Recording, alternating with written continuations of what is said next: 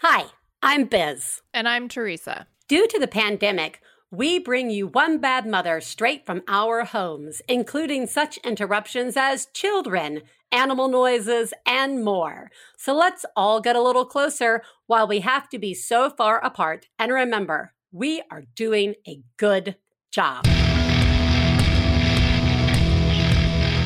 This week on One Bad Mother, how are you doing? Plus, Biz doesn't want to be competitive. Theresa starts a day, and we talk to Iris Gottlieb about her new book, Seeing Gender. Woo!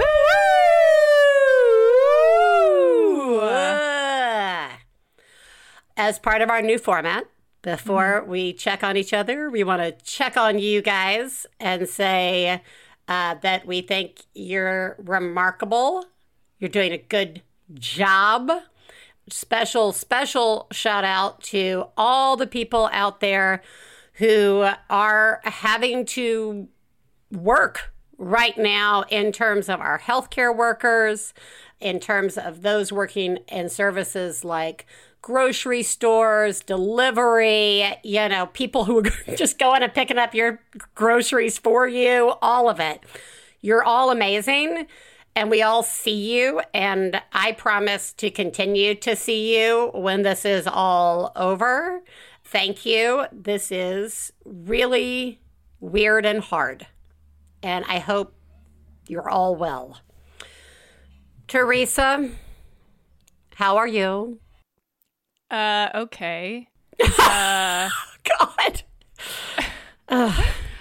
Well, our whole topic today yeah. is going to be how are we doing, right? So I'm not going to try to fit everything in right okay. here and right now. I'm going to like save little tidbits to leave, like little kernels along mm. the way.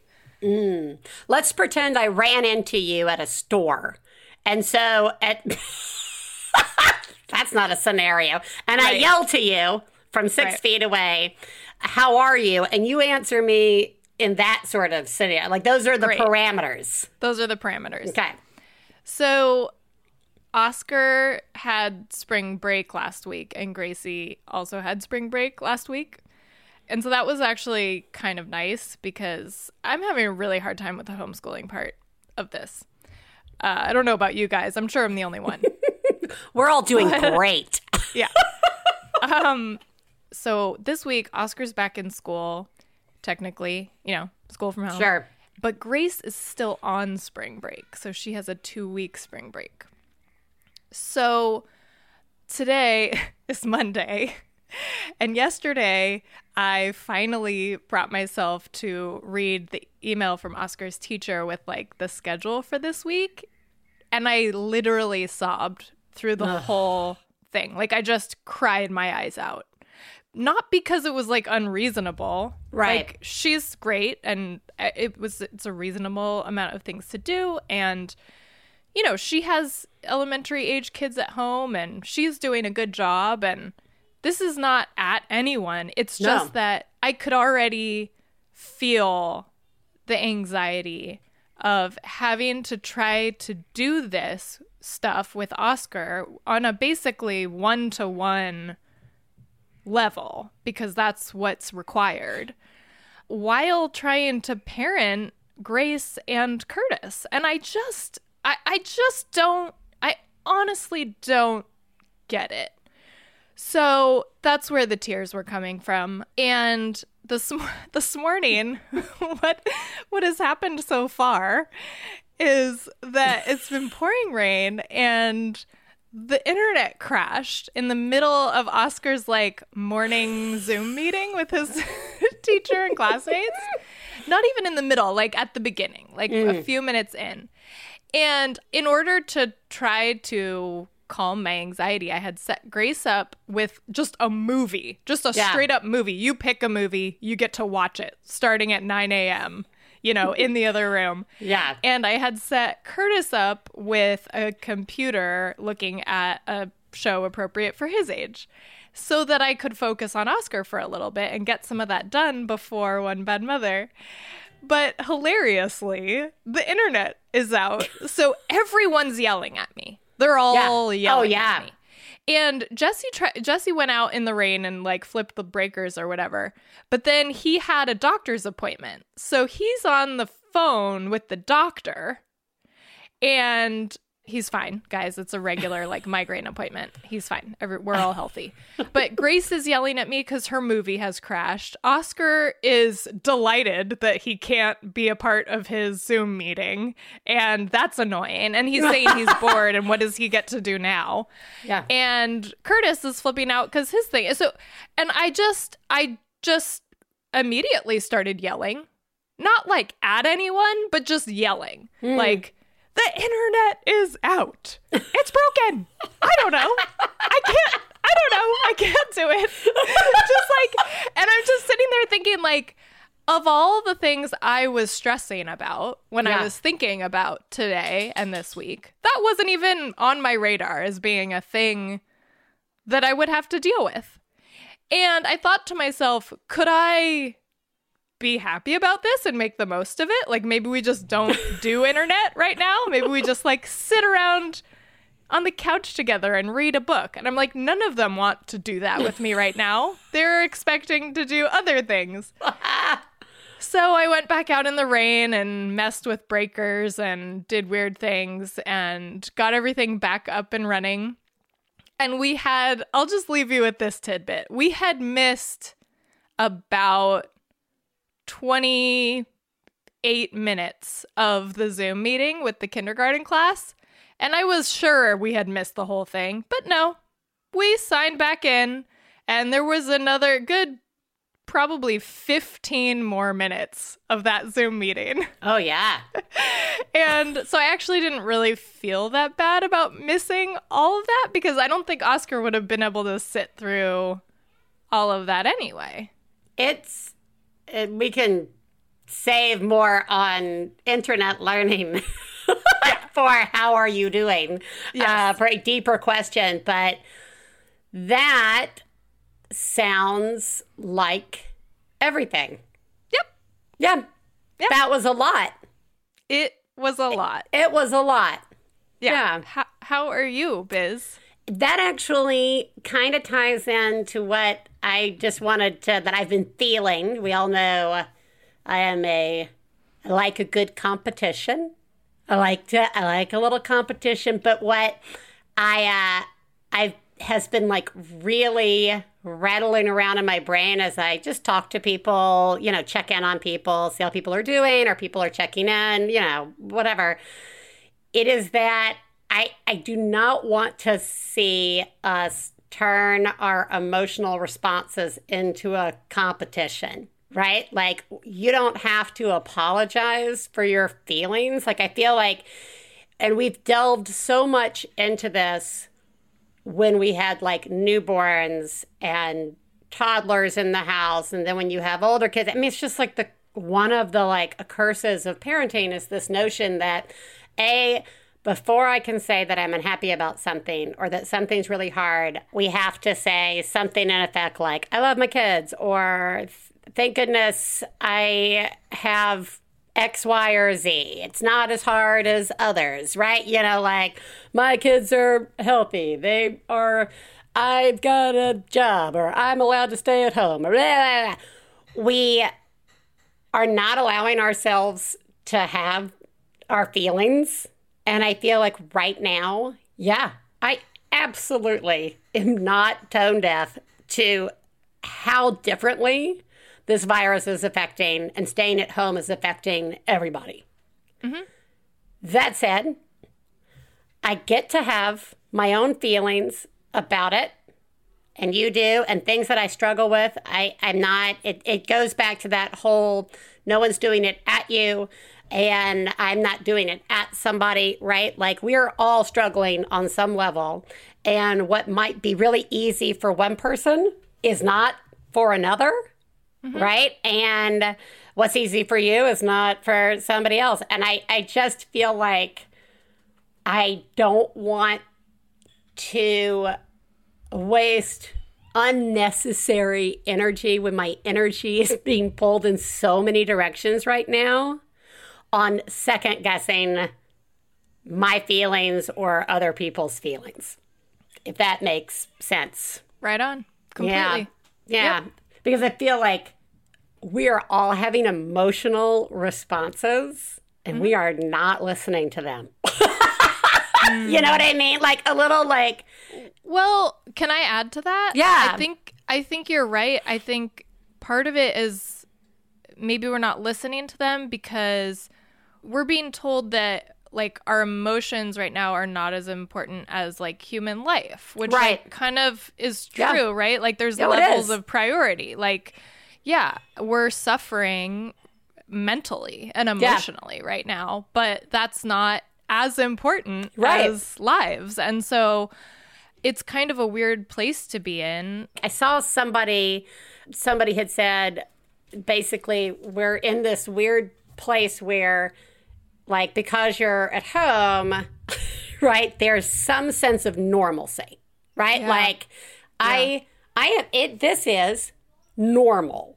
So you have this one feeling of everything is normal while simultaneously having a feeling of fear. Yeah. And those right. two do not go well together. That They're like so true. the opposite feeling. And Yeah. it's almost like trying to put two magnets together when they're not facing the magnety way. yes. And Oh you've my got that God, is weird so true. Yes. jelly ball in between. Yes. That is what we're not paid. That's the, I think that's the thing that I'm like we don't know how to put words on that. We don't know how to address that. It's that plays into the whole guilt of like, but it's so normal. Right? Like, why should I be upset? Everything's Yeah. fine. And then Right. at the same time, everything's not fine at all. Yeah. So, with that said, let's get into our our, our topic today. How are you doing? Please take a moment to remember if you're friends of the hosts of One Bad Mother, you should assume that when we talk about other moms, we're talking about you. If you are married to the host of One Bad Mother, we definitely are talking about you. Nothing we say constitutes professional parenting advice. Biz and Theresa's children are brilliant, lovely, and exceedingly extraordinary. Nothing said on this podcast about them implies otherwise. Theresa, how are you doing? I am kind of all over the place, I would say. It's definitely a roller coaster. For real. I mentioned that my kids were on spring break last week. That really was a nice break because it was a chance to just kind of do whatever works for our family and focus on doing things that were fun rather than trying to keep up with the distance learning. The distance learning is killing me. Like, Yeah. even just the knowledge of it is killing me. Like, I hope that I get better at coping with the distance learning and everything that that entails. I really do Yeah. like you were saying, Biz, we shouldn't have to apologize for our feelings, but I do also feel guilty Yeah. about it because I'm Of like, what's so hard about this? I'm not even really homeschooling the way homeschooling parents do because I'm not even like, I'm not responsible for like lesson plans or anything. And like, what's so hard about this? I don't have to drive my kids anywhere. Like, Sure. you know i i mean uh i so yes i have guilt about it and i i'm really struggling with it. And i'm struggling wi- i think part of why i'm struggling with it is because the schools are being really so far they're being really awesome. And like they have like a lot together a lot is organized and they're also saying like look we know this is kind of hard slash impossible and like everyone's mental health is really important so do whatever you can do and make this work for your family. And like i'm glad that they're saying all those things but it's actually right now in this moment for me it's actually kind of causing me more mental anguish because I don't even know what that means. So if Yeah. if it's not working for you know, if my kid is like throwing a fit about even doing 5 minutes of reading aloud with me, do I Yeah. just not do it? Like in normal life, I would say no, you have to do it. Do you know what I mean? Yeah, but it's like, oh, is this the thing it. that's going to Yeah. break us? Like, I Yeah. don't really know. And so I don't, with all of that flexibility and with like the, what we were talking about last week about like nobody really knows what's important right now because we've never done this before, like not knowing what is going to end up being most important as like a way to use this time and not knowing like what our routine is really going to look like once we're like really cuz again we sort of started having a routine then we went on spring break everything went out the window Yes. now we're getting back into a new routine but Grace is still on spring break so it's not really the routine so we probably have like 2 or 3 more weeks before we really have a routine and you know I like my routines, Biz. I know. I, I really like my routines. Yeah. This is very uncomfortable for me. Well, no, I know, and I I'm we're on spring break. Okay. Spring this week is your spring break? Yeah, this, week is our spring break. Okay. But they added two additional days last week for additional teacher training. Very fair. But like, I keep thinking, I'm, I'm with you on that anxiety. We've done like all right, but that is because Katie Bell is 100% self sufficient. Right. Because, like you said, Yeah. I have to sit next to Ellis by choice or not, Yeah. because it's Ellis, through all the different things uh, the scheduling, the laying the plan. blah. And now I worry we have this week. If I let it go just free for all, it's really hard to get back into the, the learning from home especially when you are learning from your actual home, right? Like spring break, you usually get to be like, do whatever the fuck you want. And then they go to school. and that's, that there is a set system there for Yes. routine that like they see and they trigger. Yes. But like, it's like, and I'm sure this is true for adults having to work from home at the for the first time. We're like, True. I'm sitting here. This is great. I now see everything that I normally get to do when I'm home, and Yeah. I I think that that that anxiety about routine is definitely a feeling. I because we've been doing it now for two weeks. I think what surprises me is there'll be these really fairly reasonable days where like I'm on it, like I wake up. Like I don't mean I'm on it in terms of what we're doing. I just mentally am like, I'm okay. I haven't Yeah. like lost my shit yet. Yeah. Right? By the way, the losing your shit hour is about four o'clock for me. Uh-huh. that is when I I cannot tolerate another noise. Mm-hmm. And then the next day I'm not. And then that surprises me. And then you just do that cycle again. I'm on it. I'm not. I'm on it. I'm not. And that's exhausting. Like, I feel like It is. it, there's so many different things that are like layering up here in terms of the how are you doing Yeah. A- and exhaustion is a big one and like problem solving like i and again if you don't know what the important problem is you can just spin in that Yes. you and I have exchanged some texts since uh, we've been away, and there's one that we exchanged the other day that I want to check in on Okay. because you and I had some pretty strong feelings about it, and that is the noise and the questions, the talking, and anybody who has listened to our show knows that we are not of the ilk of you know i wish my kid would just never ask a question right? Like Yeah. you know uh, yeah, kids are going to ask questions. They talk okay?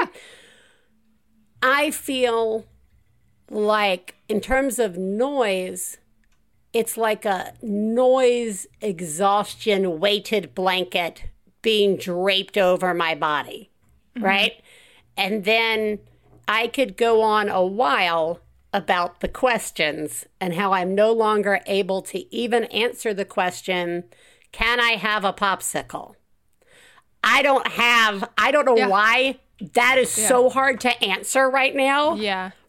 but that answer is really hard. I'm like, I don't know. I mean, I've maybe I don't. I've literally done that about like, can I have a something? And it seems like it should be so straightforward, and I'll just be like, I don't know. I don't know. Yeah, I don't. I don't know.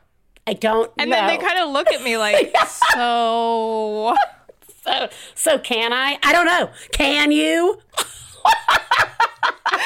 and then you're almost like relieved with whatever they decide Yeah. for themselves, like whether they just decide to go get one or they decide to do something else and walk away from you. You're just like, okay, good, they're gone. I I feel like that could be the freedom that comes from this from all of this is that yeah, I'm just like I'm not to get that for you. Like whatever Yeah. like somebody's like can I have a? if you can get it, you can have it. Right? Yeah. Like this Yeah. maybe maybe what I'm doing is seeing the real mirror of like how much I just do shit to make life easier and now it's not making life easier. And Mm-hmm. so I'm just like, go get it. Yeah, I like the like, I don't know. Whatever you choose to do. don't know. I don't know. I don't know. Yeah. Because I'm so burnt out, I like over spring break was not doing the schedule as much. Yeah. And so that had a variety of different effects. But like one effect was that, and it was mostly okay. But like one thing that happened was sometimes in the morning, they would ask a bunch of questions about things they wanted to do that day or right then. And the level of exhaustion first thing in the morning when they were talking to me, like, I don't even feel it wasn't that I had that like irritated, moody, Yeah. like first thing in the morning, like anger, anything like that. It was more just like I would wake up so depleted that they would be asking me a question and I couldn't even really grasp it. Like I would just and Yeah. I I found myself saying to my kids almost every morning I'll say my brain is not awake enough for that question right now. Like I we're going to have to talk about that later. I'm just not awake enough. Like they're just ready Yeah. to go and they have and even if it's not something they want to do, it's like it's like conversation starters. Like literal like why Yeah. do you think blah blah blah or like what would happen if and I'm just looking at them like this can't be real. Like Yeah. this is just going to happen like this all day. One thing you're saying there about the list of things that they want to do, Yeah. and that, again, here we go with the I should be so happy that my children have ideas, but I know how much facilitating it will take. And even just the act now of saying, let's write it all down so we don't forget it, because there will be an emotional backlash if, if something is forgotten. And, I, you know, uh, yeah, that in itself is also just like, feels like, ugh, like another blanket being Yeah. put on you. Because Anyway. it's not, it doesn't feel like a genius moment. It doesn't No, feel it like it's doesn't. helping anything. It's just another thing that's being asked of you. Yeah. I mean, I think what I was texting you about was I was feeling that day. Now, it turns out I was PMSing big time, but that day I was just thinking to myself, like, I am so tired of talking and being talked to. Like, I'm so tired of having things said to me that are expecting some kind of response and then responding to them. Like, I'm just Yeah. so. and so I find myself in those moments, not all the time, but in those moments, I find myself where if there is quiet for a little bit and then somebody comes and speaks to me, I will physically cringe. Yeah. Like I have a physical like tweak reaction to just the sound of someone's innocent voice just saying something to me. Yeah. I love you. yeah. Just No. okay, you love me. Great. Great. I heard you. That's great. Please please go away. Yeah. Go. Now. Yeah. No. Yeah. related to this is something you alluded to earlier, which is like the constant, like, how am I doing? Like, I'm doing okay. I'm crashing. Now I'm doing okay again. Now I'm crashing again. N- new day, doing okay. now I'm crashing. Like, is this going to happen every day? Like, can I Yep. make it through a day without crashing? No, I'm crashing.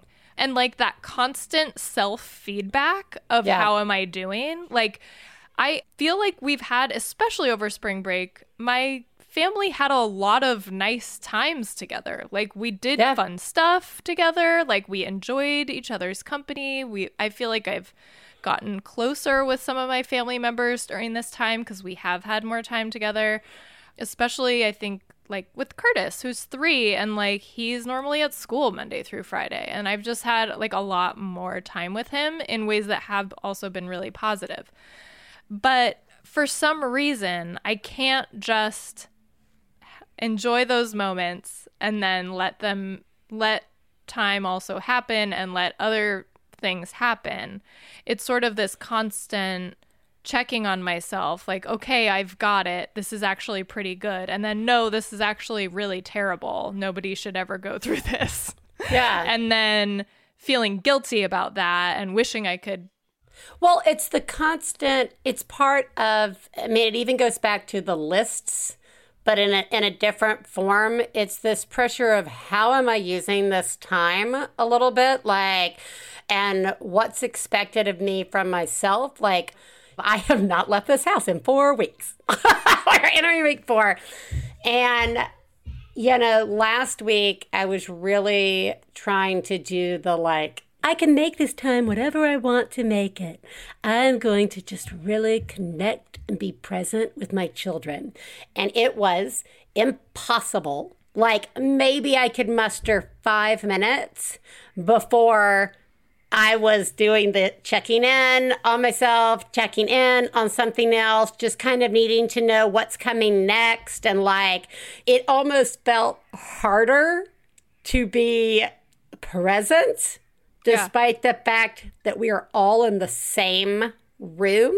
yeah by definition you're present By definition, I am I am definitely present. Also, I hear your voice constantly from a show a couple of weeks or maybe a month ago or so of like, you know, what is this like cultural uh, way of thinking that we have that we have to just keep going and doing Yeah. and doing and doing and like, Yeah. wow, does this situation amp that up? So Yes. my circle here is the anxiety. We all know I like to fix a problem. I'm a problem fixer. I can fix anything with fucking tape, even my soul. And like, and like, you're right. You you can't. There's not a lot of space for action because there's not a lot of space, both physically and emotionally, right now because everyone's home and needing something. The whole discussion we've had multiple times of the consistent interruptions. I mean, you can't even say, I can't even like, how am I using what I have in the house to make a meal tonight? right That's gonna, that could take me up to like two hours now, right? Like, and it's because uh, the interruption, the tired, the noise, the uncertainty, the normalcy, the weird magnet sensation. Yeah, it is a it's a really weird place to be right now. And I guess to go back to the name of our topic today, how are you doing? I I think maybe the answer is I'm here. Yeah. Yeah. Yeah? You're here. Yeah. I am Yeah, I'm, here. too. Yeah. Yeah, I'm glad you're here, Theresa. I'm glad you're here too, Biz. Okay.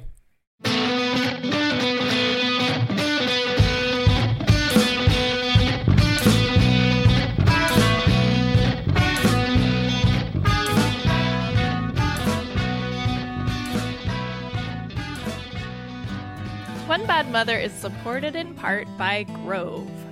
I love Grove.co and have been able to successfully switch a large portion of my cleaning products that I use at home over to all natural, plant based, eco friendly, the animal friendly products as a result of using Grove because they've done all the research for you. Grove Collaborative delivers all natural home, beauty, and personal care products directly to you. You can join over 2 million households who have trusted Grove Collaborative to make their homes happier and healthier. Plus, shipping is fast and free on your first order. For a limited time, when listeners go to grove.co slash mother, you will get a free five piece cleaning set from Mrs. Meyer's and Grove in crisp scents like mint or rose. A $30 value. Grove.co slash mother.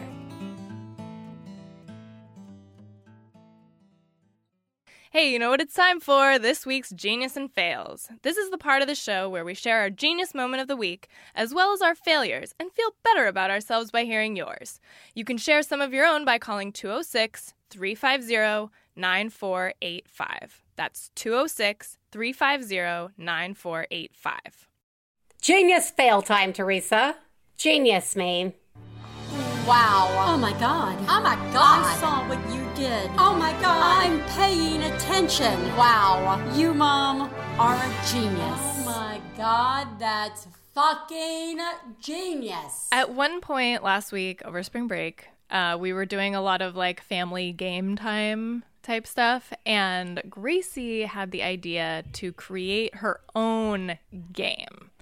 And I was like, great. And it took her a really long time to like get it all set up and make all the pieces for it. And she had this like whole thing set up. And by the time she wanted me to play it with her, I was really done. like really done with my day. Like I'd played games with people, I had done like a lot of shit and I was really tired and I was just like like the idea, like I could see all the components of her game like around the room. There were like stations to the game and I was like and she was so intent on playing right then. And I said, "Can you describe to me what's involved in this game?" And she walked me through all the parts and she showed me the board and she showed me all the different stuff you got to do. and it was very complicated. and I said to her very honestly, and I had to say it several times, I really want to play this with you. I am not going to play it with you right now because I want to have fun when I play this with you, and I'm not able to have fun right now. I'm too tired. I will play it with you tomorrow. And she didn't like that answer. It was very frustrating to her. She was really excited to play with me, but I just was very sure of myself. Like I didn't I didn't like hem and haw around it. I just knew like I just knew it was right. And so I stuck with it. The next day, guess what? I had energy because it was a new day and I had slept. And I was ready to go and we did it and we and it was totally crazy, but I had a great attitude the whole time because I was ready for it. I was ready. And it went great. And I was really really proud of myself for just sticking to that as hard as it was and Oh. making it fun. Good job. That Thank is remarkable. Weeks and weeks ago, I bought a couple of things in case we were going to get stuck at home. Right? This is before it was officially Yeah. started. But I was like, you know, I'm I'm that person who assumes the worst. And so I, you know, a couple of games, a couple of like art supplies for you know, a Lego set, things like that. And a new game for the Switch. And I have sat on that game for three and a half weeks now. Amazing.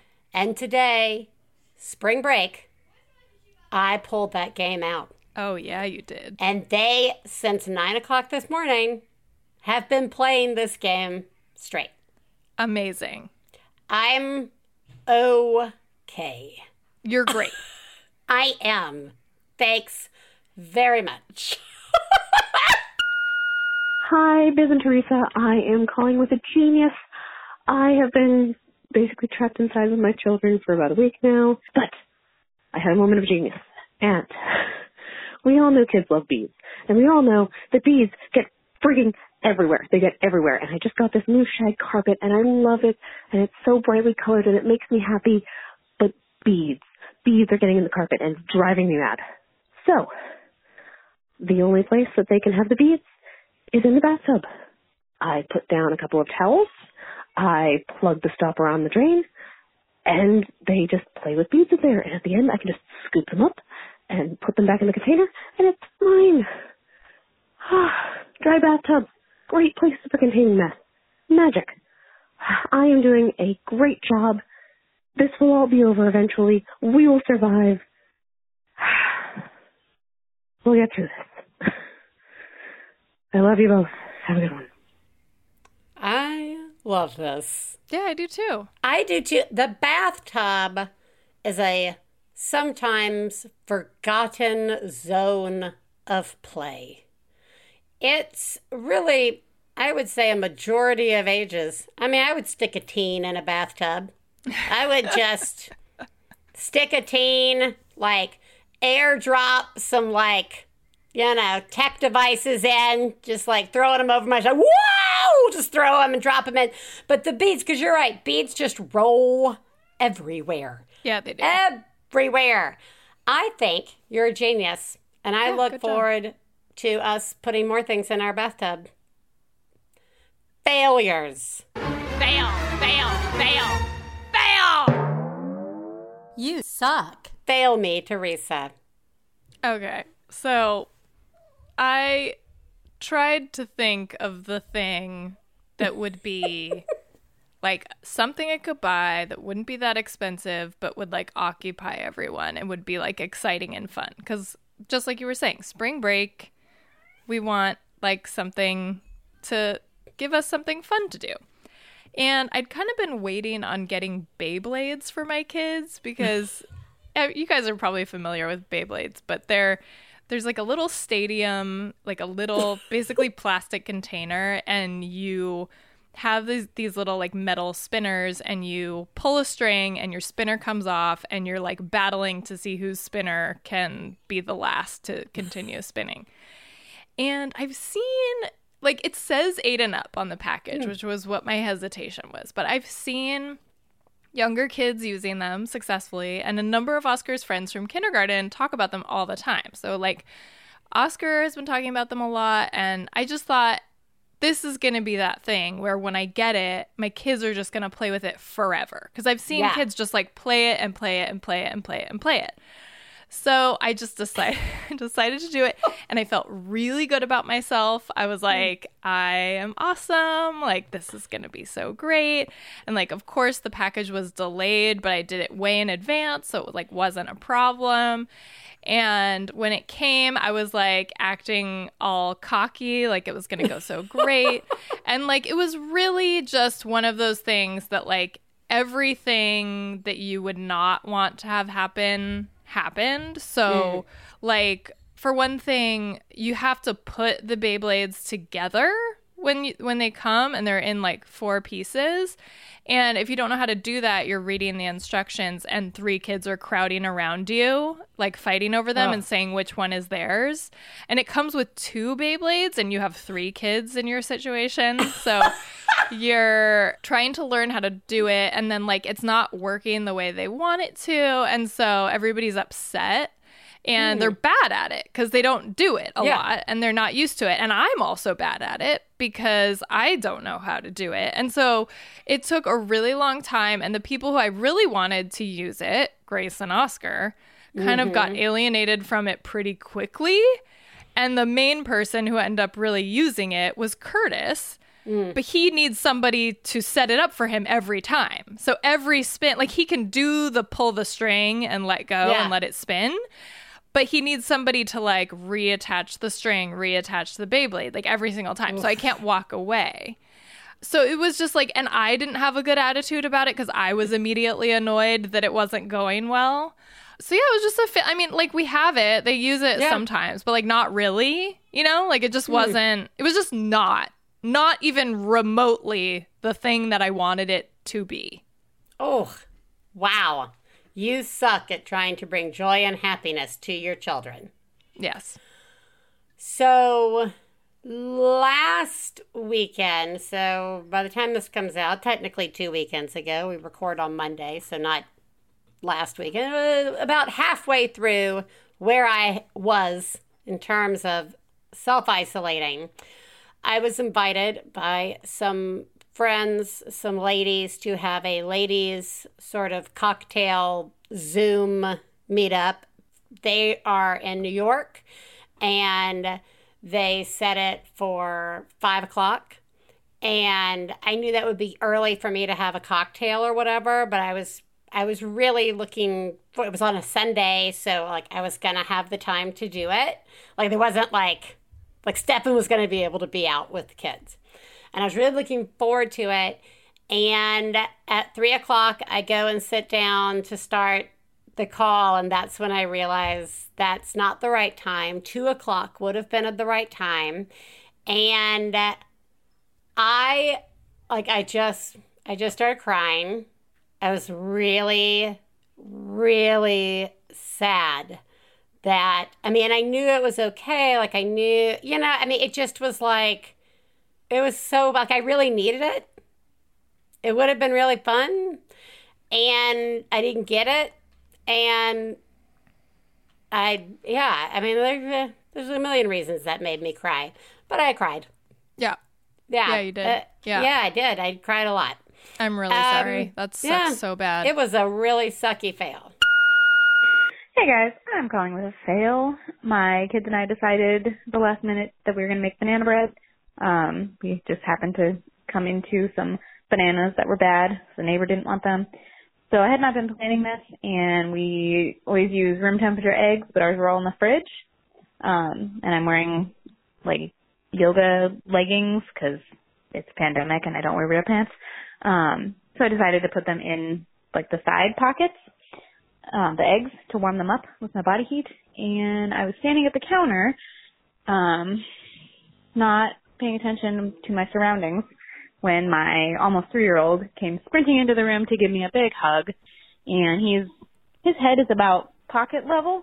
Um, ask me how I know that? It's because he ended up with egg on his face, but mostly in my pants. So luckily we have more eggs. Um, maybe not my brightest idea, but Eh, I've had worse fails. Anyways, you guys are doing a great job. Thanks. Bye. I like that I get to name this egg yoga pants in my when I'm labeling it. Yoga eggs in the yoga pants. This yeah, I just like I it is such a perfect fail in that if a friend was telling you this story 2 years ago and said I'm going to put eggs in my pockets to warm them up nothing can go wrong. You you might laugh. You might have said, "Well, I don't know if like yoga pant pocket, pockets are the right place for eggs." yeah. Right? But then there comes a day where it makes total sense. and I I really appreciate that that day has come for you Yep. and it will come for all of us. You're doing a horrible job.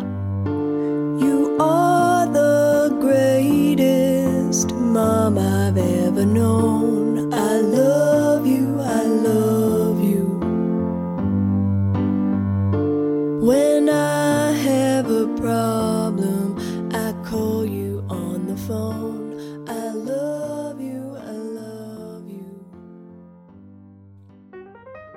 One Bad Mother is supported in part by KiwiCo.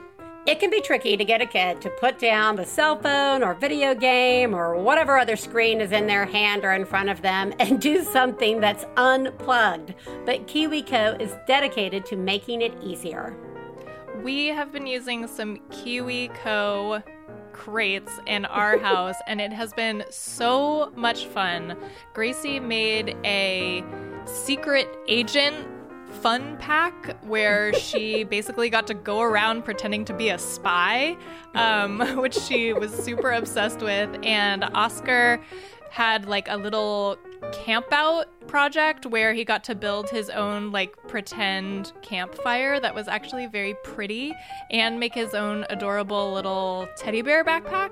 And it all of these activities were actually pretty manageable for the kids on their own. They needed minimal support from Jesse and me and they had so much fun with them KiwiCo is redefining play with hands on projects that build confidence, creativity, and critical thinking skills.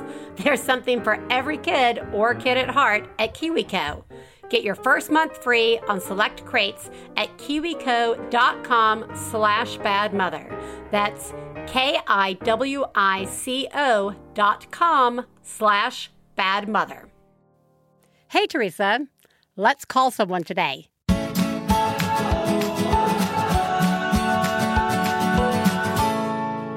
Theresa, this week we are talking to Iris Gottlieb, who is an illustrator and author of Seeing Science, an illustrated guide to the wonders of the universe and natural attraction, a field guide to friends, frenemies, and other symbiotic animal relationships.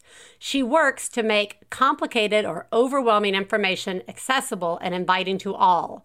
When not working, she is making miniatures and learning to bake. I love this. We're going to derail into that. Anyway, we we have her here today to talk to her about her new book Seeing Gender: An Illustrated Guide to Identity and Expression. Welcome, Iris. Thank you. Thank you. Before we get going, uh, I want to ask you what we ask all our guests, which is who lives in your house? Just me and my old dog named Bunny. Oh, Bunny. How What old kind of- is Bunny? She is just over 11. Oh, baby, what kind of dog is Bunny? Um, she's a golden something. She's Yeah. she's like um she once got asked to be in a commercial because she looks like the all-American dog. So Nice. she just looks like a stuffed animal and acts like one as well. I, I'm like, now I'm just completely interested in what the quote unquote all American dog looks like. Well, I'll, sh- uh, I'll show you afterwards. All right, show us after. Show us after. Well, we'll expect a picture. This is a incredibly different time than even a month ago when we were trying to originally get you on and we have not been able to talk to you because we have been adjusting and adapting to life from sheltering in place and quarantine. So uh, I really you're our first guest since we've started this whole thing at home and I want to ask you you know, how are you doing? if you would like to share, how how are you? Um, I have had ups and downs, but on the whole, you know, I work from home, so I haven't really had a transition of my work life, which I feel thankful for. On sunny days, I feel pretty good. On cold days, I feel not as good. I live alone, so like I have much less contact than people that have, you know, their quote unquote pods. Um, but you know, I'm I'm gardening. I'm going for walks. I'm looking at my garden and watching TV, and sometimes working. Does it feel different working from home at all? Like, you know, I know for a lot of people they're suddenly working at home for the first time and it's weird or they're working at home and suddenly everybody if they have other people living in their house, they're all there and that's different. Is it different?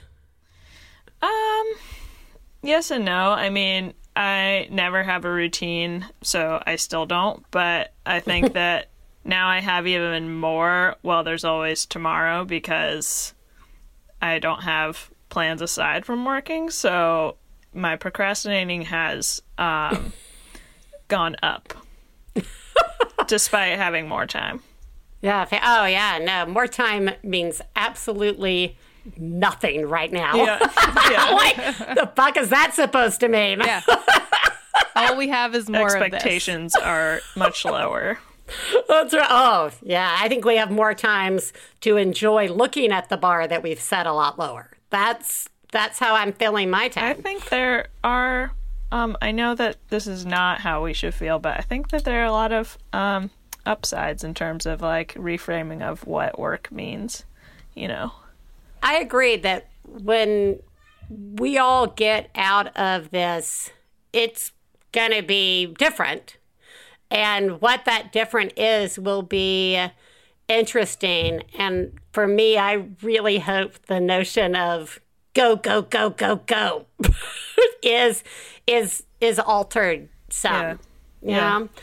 Uh, let's get into your new book, Seeing Gender, an illustrated guide to identity and expression, which I we're going to definitely be obviously linking people up to this, but what I definitely will do is post a picture of the cover of this book because it is beautiful and the entire inside of this book is beautiful. It's one of those books that when you get, you're like, ooh, I want to open this book. Yes. This book feels happy. What's it? In fact, I ordered three copies of the book and just started passing them out to the school administration, to the library. I mean, I love you. your book. Uh, and I want to, I guess I want to start with one of the things you talk about in the book because to me, it feels like kind of a good place to to go from, and it it's about gender being a social construct. And again, to me, that felt like the root of, of all the different paths the book goes. But you say in it that we get to break the rules of gender because there aren't they aren't real and they are often harmful and it's like boom that is so simple yet completely mind blowing i what do, you mean i could change my opinion on something or how i look at things? What? So can you talk to us a little bit about that about it being a social construct uh, and to which i'm hoping it'll lead us into the whole motivation for the book? Well, I think for people that are very in like the gender and sexuality world, that's like a very obvious and talked about concept. But when you zoom out a little bit, you realize, you know, humans have made everything that makes us what we think of as humans. And so, like, our whole society is based on things that we made up money, race, gender, sexuality. Like, we have put meaning onto these things that don't have inherent like men women everybody in between don't have inherent value that is more or less than one another. But we have made a hierarchy in which that exists. And so like you know we we like to make hierarchies and none of them are based in truth of value. And so I think the the notion that it's uh, a human construct is basically like we had the choice to make these structures, and so we have the choice to change them. how do we look be- how How do we change them? could you fix that could you just fix everything no i mean like it it feels like you said some are are in that world and and it's all very that is an easy construct to see and then like you said as you go out these are still very new constructs because i mean you can look in america alone just america and look around and see how these different categories that we've created for ourselves and these different hierarchies are just so embedded. And so while it's in theory it sounds easy, we know it's hard uh, because we can look at our own history. Through writing this book, how do you see these categories now and and how we can start to move past them? In terms of which categories? Oh There God, so all many. of them. But let's today, let's pick. I don't know. Let me get my wheel out and I'll spin the wheel and let.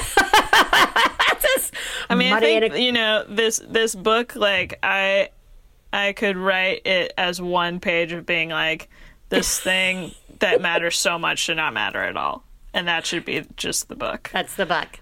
Yeah, Yeah, and it's a and good so book. I, I guess my viewpoint has not entirely changed from writing it, but I think it has been illuminated of like what I needed to included include is basically breaking down things that are not obvious to a huge amount of people that are like so talked about within my community. Yeah, it's fascinating. It's it is just that sort of like, yeah, this could all be summed up on one one page. Yeah. I'm glad it's not though, because the book Yeah. is absolutely gorgeous. Uh, and that would which- not be useful. No, it wouldn't be useful. It wouldn't be as wouldn't be quite that happy feeling that this book brings to me because of its beautiful illustrations. I would like to talk about your illustrations. You wrote and illustrated the book, and the illustrations are, as I have said multiple times now, stunning. Uh, can you talk about the illustrations and how they developed for you? I, in all of my books and work, try to make the illustrations be useful. And I, you know, I have lots of complicated feelings about art, and I think I can sometimes take the utilitarian approach. And with my books, I want it to look nice, but also having the the looking nice make people more engaged in wanting to understand the information. And for people that, you know, are not don't absorb the written information in the same way that other people might, the illustrations serve as like an additional form of learning or understanding a concept that is being explained in words. So, for you, is it the illustration that comes? Does, does it come hand in hand with the with the writing and the words, or uh, does it vary, change up? A little bit. I mean, I think that in this book, the words often came first. And in Seeing Science, which was the book before, often I would have like the subject of like clouds. And then I would draw the image and then write the text after, or like a bit more um, simultaneous. But in this book, it felt more important to understand the content and the outline before making drawings and finding words to go with them. Uh, I want to talk a little bit about your research process. So you cover a lot of topics in the book, from the history of gendered clothing and medical biases to the definition of patriarchy, gender expression. I mean, it's a lot. You, you, there's clearly a lot of research that's gone into this. What what was the process like for you? And did you know what you were looking for as you started that research process, or or were there some rabbit holes you went down that led to something you didn't know you were going to put in the book? Um, definitely the latter. uh, you know, to be honest, sometimes I would be, I would look at a Wikipedia page for something super basic, and then end up clicking a bunch of just sublinks within, and then finding that those things seem to be important concepts and researching those beyond. So I knew that I wanted to include some like spotlights of famous figures who were important and I had compiled some and then wanted to achieve a certain um, diversity within them, and so kind of figured out who like rounded out the the group. Um, Yeah. and so it was a little bit of like I'm positive that this needs to be included, and I know this category needs to be, so let me find things to fill this in. Is there is there like a favorite story that you came upon when you were doing this research? I really loved the Zapatistas. uh, they're very cool. Um, I liked finding out about the spotlight people. You know, some of the history is a bit more well known, but I I enjoyed most of the spotlights. Really like the Serena Williams, and then the stuff about the history of residential schools and mm. kind of the formation of gender changing of like colonization. So those were interesting things to learn about that were a bit veering from the things that I already. Ex- they weren't just me expanding on things that I already knew about. They were pretty new topics to me to understand in depth. To me, I'm giggling because I'm like, that's the kind of thing where I would like come upon something new, and then I'd be like, I now need to call everybody and tell everybody. I just, I, Ooh, check this out! My like Facebook page or Instagram or you know would just have been going down like, here's some rabbit holes for you to enjoy. Check out this You new thing you I would learned. have real, uh, revealed the entire book before I would it was have. written. I would have. I am a horrible writer. That is why I don't. I don't do that. I have to say I just I just find the book so helpful in the way the concepts are presented in such a straightforward way. Um, and I think the illustrations definitely help make things clear. Um, but I have found myself, we've had the book lying around the house, and in my family, we talk about gender a lot with my kids, like practically daily. But the colonization part of your book actually helped me talk about colonization with my kids and how that your relates to hole. gender, which was already a topic that that made sense to them, but fitting those pieces together was actually incredibly helpful. And I think, um, you know, I'm somebody who like went to you know a semi fancy college and I have a law degree and I think about I think about a lot of things and I've been educated about a lot of things but a lot of things I don't know how to really talk about with my kids in a way that is very clear or makes a lot of sense because I, I tend to just think about questions that were raised in class or something like that. and so I think one way your book has been really helpful to me, not just as a person, but as a parent, is that way of sort of solidifying and, and clarifying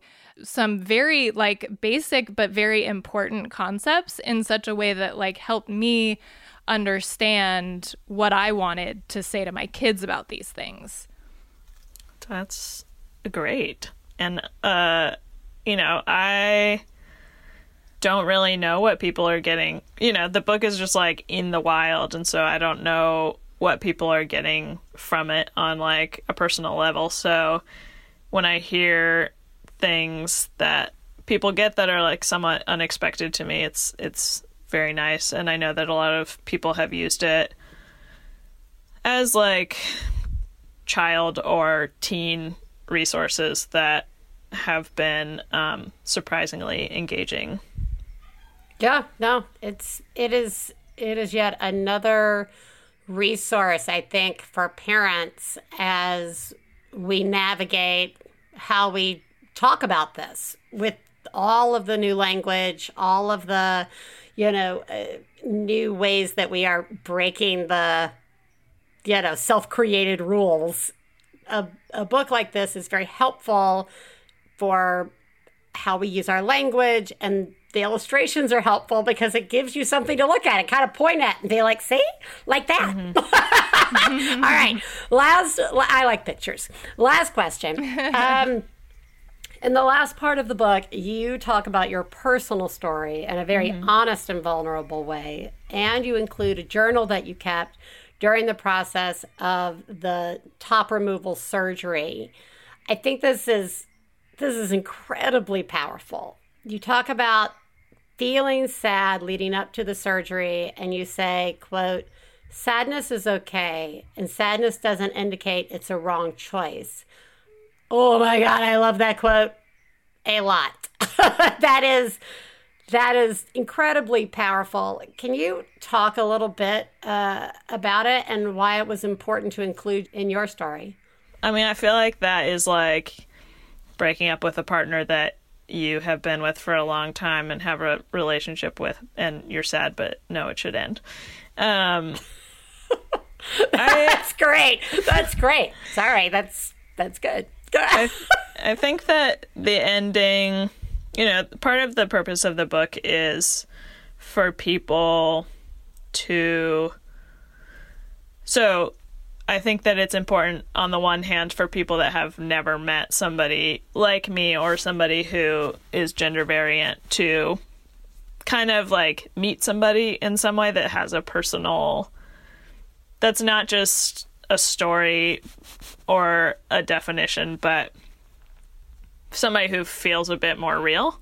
Yeah. Um, and part of it was also for people or people that are thinking about top surgery or thinking about gender transition to kind of have a narrative that they might relate to um, and being able to privately or with a friend be like these are things i've been thinking about and this person is explaining them and i am not strange for thinking them for myself Yeah. um So I think it's generally just humanizing to have the story of somebody who is neither famous nor just a clinical definition, but kind of just like, here's a person who did this thing, you know? Yeah. Yeah. There turns out there are lots of people out there doing their thing. And mm-hmm. I just want to say again how much I appreciated you sharing not only your own story, but, you know, helping by doing what you do so well, which is explaining things that are incredibly difficult to explain in a way that's understandable. Thank you for joining us, Iris. We are going to make sure that we link everybody up to Seeing Gender, an illustrated guide to identity and expression, as well as where they can find out more information about all the illustrations and work you do. Thank you so much for joining us. Yeah, thank you for having me. This was nice. Oh, this was nice. I hope that you stay healthy and well. Have a good one. Thank you. Bye. Bye. Welcome back to Fireside Chat on KMAX. With me in studio to take your calls is the dopest duo on the West Coast, Oliver Wong and Morgan Rhodes. Go ahead, caller. Hey, uh, I'm looking for a music podcast that's insightful and thoughtful, but like also helps me discover artists and albums that I've never heard of. Yeah, man. Sounds like you need to listen to Heat Rocks. Every week, myself and I'm Morgan Rhodes and my co host here, Oliver Wong, talk to influential guests about a canonical album that has changed their lives. Guests like Moby, Open Mike Eagle, talk about albums by Prince, Joni Mitchell, and so much more. Yo, what's that show called again? Heat Rocks deep dives into hot records. Every Thursday on Maximum Fun. Hello there, ghouls and gals. It is I, April Wolf. I'm here to take you through the twisty, scary, heart pounding world of genre cinema on the exhilarating program known as Switchblade Sisters. The concept is simple. I invite a female filmmaker on each week and we discuss their favorite genre film. Listen in closely to hear past guests like the Babadook director, Jennifer Kent, Winter's Bone director, Deborah Granik, and so many others every Thursday on MaximumFun.org. Tune in if you dare. It's actually a very thought provoking show that deeply explores the craft and philosophy behind the filmmaking process while also examining film through the lens of the female gaze. So, like, you should listen. Switchblade Sisters. Oh my gosh, I enjoyed talking with Iris so very much. Again, the book is Seeing Gender, an illustrated guide to identity and expression, and the book itself is expressive. It's gorgeous, and it, I mean, I, it, everybody should go out and get it. I just will forever hold on to the dumb, like I call it dumb, forever hold on to the line about uh, we made those rules up. We can actually Yeah. Just- and they can be harmful sometimes. So it's okay for us to say, fuck it. Speaking of saying fuck it, let's listen to a mom have a breakdown. Hi, I'm definitely having a breakdown.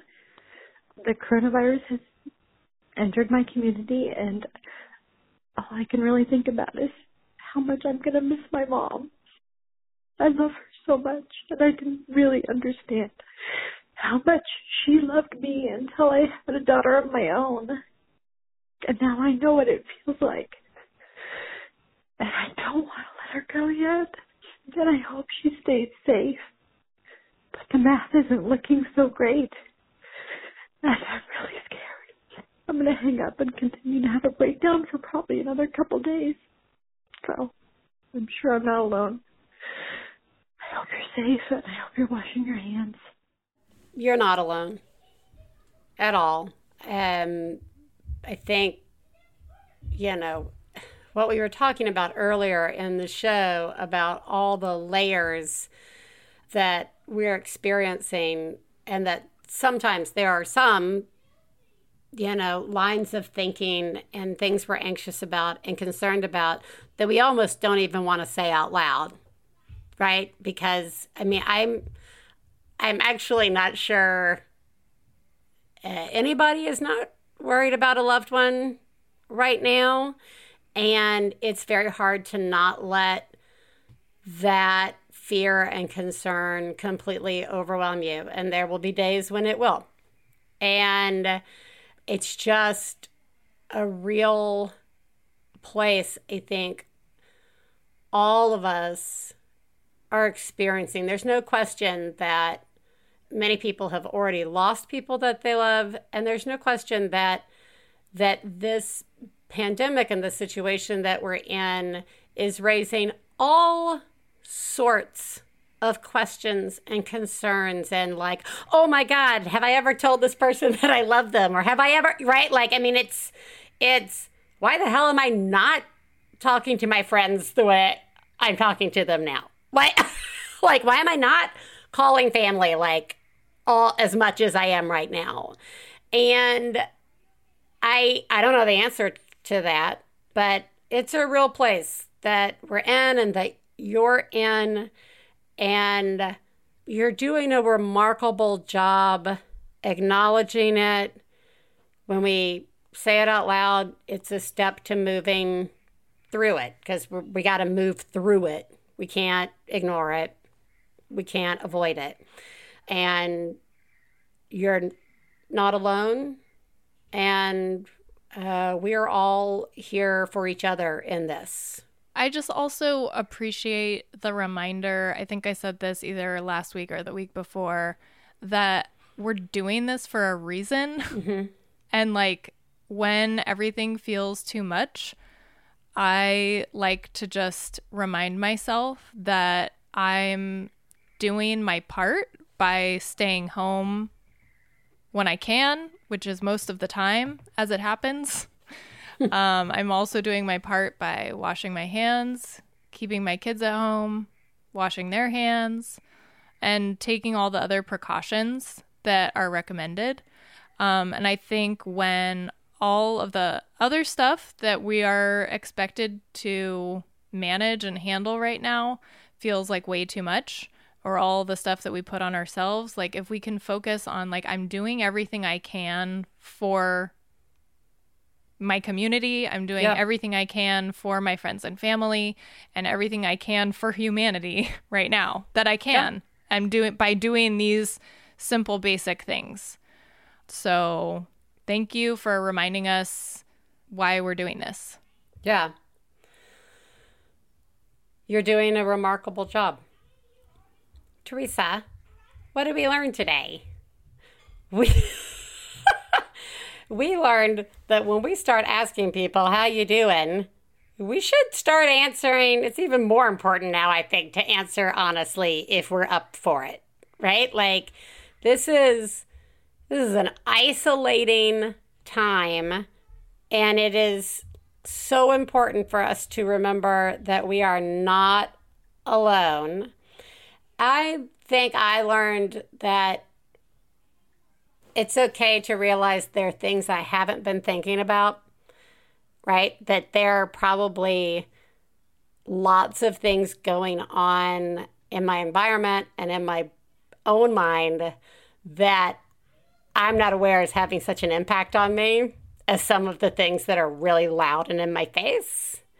And that I really need to be more forgiving of that those things are going to raise their heads. They're going to have an impact on me and they're probably going to take me by surprise.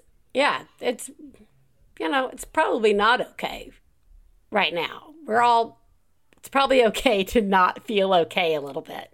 I'm so with you. I, yeah, we're not Yeah. okay. It's okay. We're not okay. Yeah, this is not. I love all the things around that are like, you are not working from home. You are working from home in a crisis. You are not homeschooling. You are trying to help your kids in a crisis. This is, again, the creepy sensation of normalcy because we're in an environment that feels safe and normal is really like conflicting with what's really going on. And that's going to cause some feelings.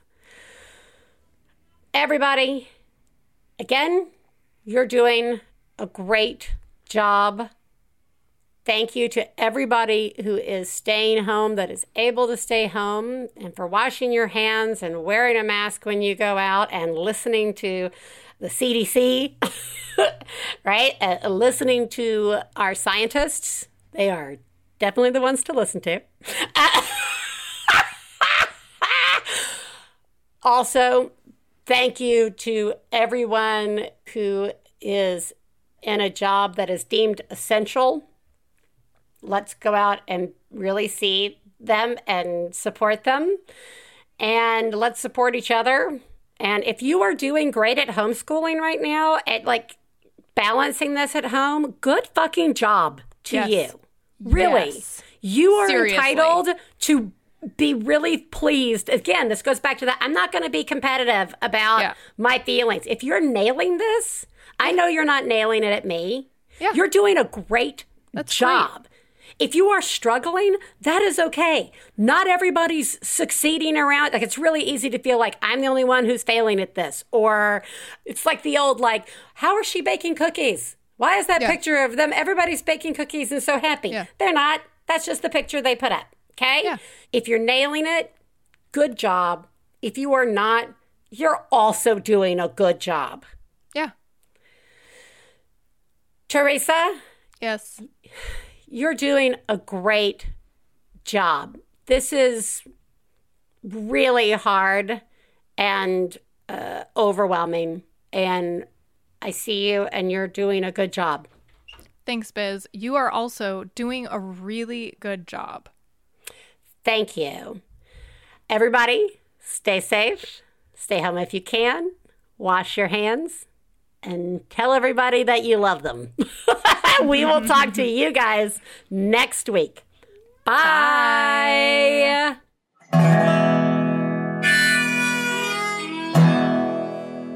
I got the low down mama blues. I got the low down mama blues. Got the low down mama blues. Low down mama blues. Got low down mama blues. Got low down mama blues. You know that right. We'd like to thank Max Fun, our producer, Hannah Smith, our husbands, Stephen Lawrence and Jesse Thorn, our perfect children who provide us with inspiration to say all these horrible things, and of course, you, our listeners.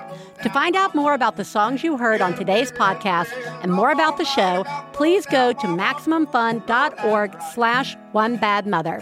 For information about live shows, our book, and press, please check out OneBadMotherPodcast.com.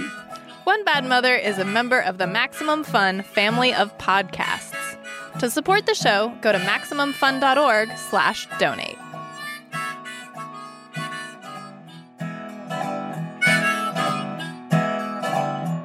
Well, daddy, baby, bustin' by. Got low down mama blues. Oh, said daddy, baby, bustin' by. MaximumFun.org. Comedy and culture. Artist owned, audience supported.